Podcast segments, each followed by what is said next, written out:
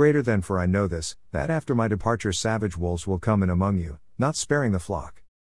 We are well into our special series about identifying false preachers and teachers. However, some Christians wonder what all the fuss is about. Some people have told me I should not oppose any preacher or teacher who names the name of Jesus. That's an interesting thing to say in light of what we read in the Bible and see in the history of Christianity. In the last part of our study, we looked at how the Old Testament prophets approached the issue of false preachers and teachers. Moses told God's people they should kill false preachers and teachers. Wow. I wonder what the New Testament has to say about that. Turning to our layman's guide to false preachers and teachers, we read this dash. Greater than beware of false prophets, who come to you in sheep's clothing, but inwardly they are ravenous wolves. Matthew 7:15. It didn't take Jesus of Nazareth long before he warned his disciples about false preachers and teachers. He warned them in the early part of his ministry, and as he prepared his disciples for what would happen after he returned to heaven and prior to his return to earth. Dash. Greater than now, as he sat on the Mount of Olives, the disciples came to him privately, saying, Tell us, when will these things be? And what will be the sign of your coming, and of the end of the age? And Jesus answered and said to them, Take heed that no one deceives you then many false prophets will rise up and deceive many. Then if anyone says to you, Look, here is the Christ, or there, do not believe it. For false Christs and false prophets will rise and show great signs and wonders to deceive, if possible, even the elect. See, I have told you beforehand. Matthew 24 3 4, 11, 23 25. Jesus knew the great danger of false preachers and teachers and warned his disciples, then and now, of the danger they would bring to the preaching of the truth. True preachers and teachers should always warn God's people about the dangers of false preachers and teachers. Number 1 False preachers and teachers are ungodly and dangerous to your spiritual health. We saw in the last part of our series how a Jewish audience listening to Jesus of Nazareth in the early part of the first century AD would understand the words false prophets and wolves in sheep's clothing. Let's now look at what the disciples of Jesus taught about that after Jesus Christ returned to heaven, with a view toward false preachers and teachers being both ungodly and dangerous. Warning! Warning! False preachers and teachers are not just a nuisance in churches, conferences, and denominations. They are ungodly and dangerous. The fact that there are so many of them, false preachers and teachers, and there is so little warning about them boggles my mind. How could we let this happen when Jesus and his apostles were so clear in their warnings almost 2,000 years ago? It's not like we just found out in 2020 that there are people in churches who preach and teach false doctrine. We've known about it since the beginning of Jesus' preaching. What about this statement do we not understand? Greater than beware of false prophets, who come to you in sheep's clothing, but inwardly they are ravenous wolves. Matthew 7:15. And this warning from the apostle Paul to the elders of the church in Ephesus dash. Greater than for I know this, that after my departure savage wolves will come in among you, not sparing the flock. Acts 20:29. This warning from the apostle Peter dash. Greater than but there were also false prophets among the people even as there will be false teachers among you, who will secretly bring in destructive heresies. 2 Peter 2 1. This warning from the Apostle John Dash. Greater than beloved, do not believe every spirit, but test the spirits, whether they are of God, because many false prophets have gone out into the world. 1 John 4 1. And this warning from Jude Dash. Greater than for certain men have crept in unnoticed, who long ago were marked out for this condemnation, Ungodly men, who turn the grace of our God into lewdness and deny the only Lord God and our Lord Jesus Christ. Jude 1 4. Jude identified false preachers and teachers as ungodly men. The Apostle Peter said that false preachers and teachers would secretly bring in destructive heresies. The Apostle Paul called false preachers and teachers savage wolves who would come in among them, for example, fellowships, churches, conferences, denominations, not sparing the flock. Jesus called them ravenous wolves.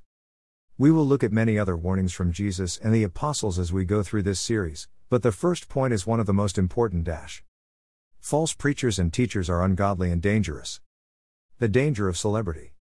You may be saying an amen right now, but what if you learned one of your favorite preachers, teachers, or worship leaders was really a wolf in sheep's clothing? Would you, could you, still say amen if you found out your pastor was a false preacher or teacher? Would you, could you, Still say amen if you found out a favorite speaker at a conference you were attending was a false preacher or teacher?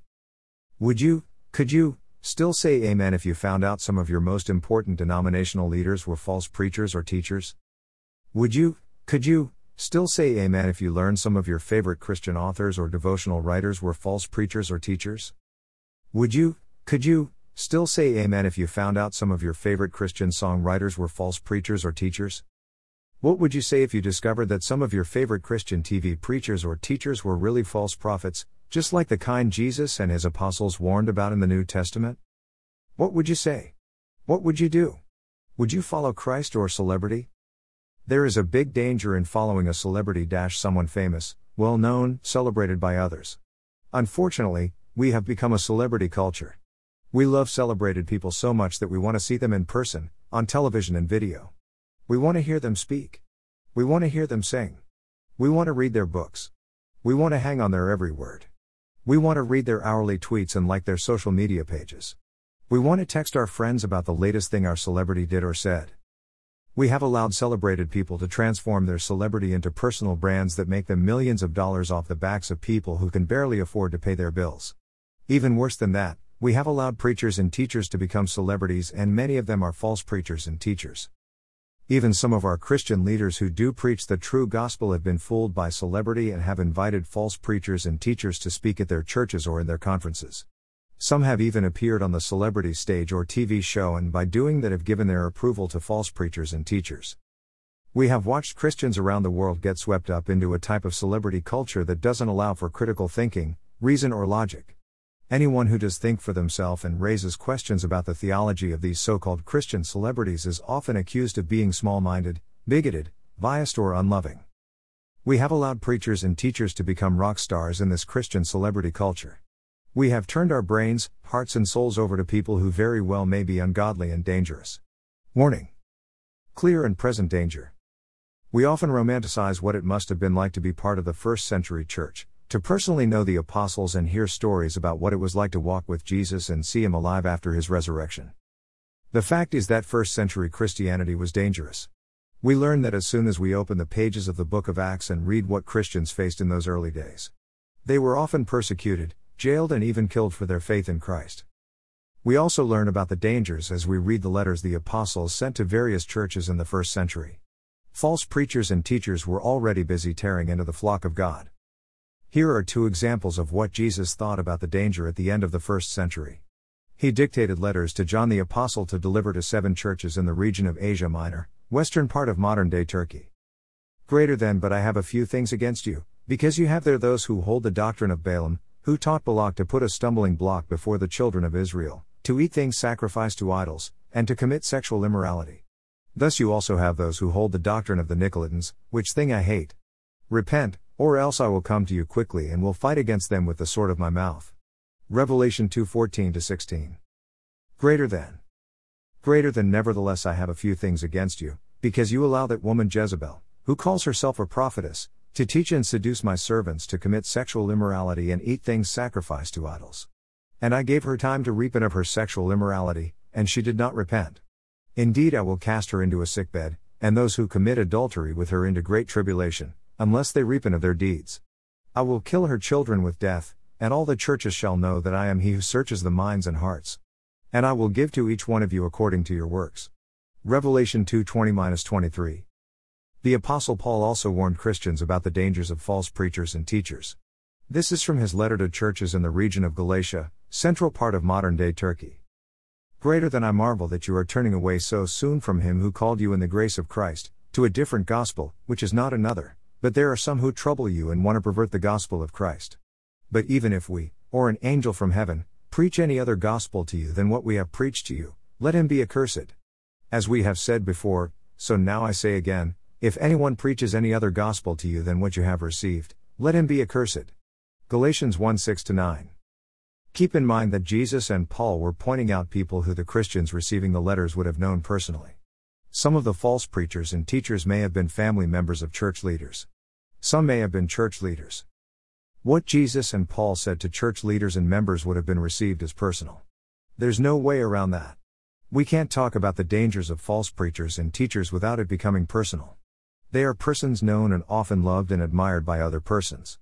The point here is that the danger is clear and present, personality and celebrity cannot and should not be an issue. Why not name them now? I was asked recently why I'm not identifying modern day false preachers and teachers by name in this series, so far. That's a fair question since many Christian writers do identify people they believe to be false preachers and teachers. They may or may not be correct depending on the criteria they use to make their determination. I'm following the example of Jesus and his apostles. They did not, for the most part, name the false preachers and teachers of their day. Jesus did identify groups like the Pharisees, Sadducees, and Nicolaitans. What they did do was give Christians a clear description of what false preachers and teachers look like and what they say and do. If we look closely at what Jesus and his apostles said and then look closely at today's preachers and teachers, including authors, singers, etc., we should be able to identify them without much difficulty. We will share examples of false preaching and teaching during the series to help make that identification a little easier. Jesus and his apostles spoke and wrote for the long game.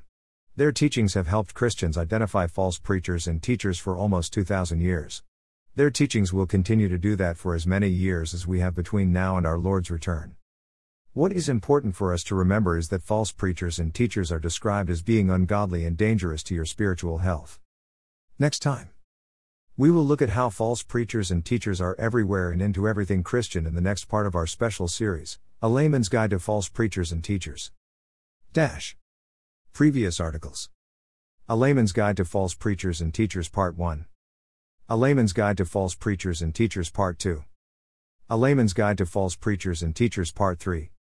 Dash. Resources. We have been publishing articles and ebooks about false preachers and teachers for many years. Here are some you may find helpful. A Prophet's Perspective about Prophets. The Prophet's Voice. A Reading Plan for Christian Apologists, Part 1. A Reading Plan for Christian Apologists, Part 2. A Reading Plan for Christian Apologists, Part 3. Evangelistic Apologetics, The Church Under Attack, Part 2. Thinking about Christian Unity, Part 1. Thinking about Christian Unity, Part 2. Thinking about Christian Unity, Part 3. Thinking about Christian Unity, Part 4. Thinking about Christian Unity, Part 5. Thinking about Christian Unity, Part 6. Thinking about Christianity Unity, Part 7. Dash. Scripture taken from the New King James Version. Copyright 1982 by Thomas Nelson. Use by permission. All rights reserved.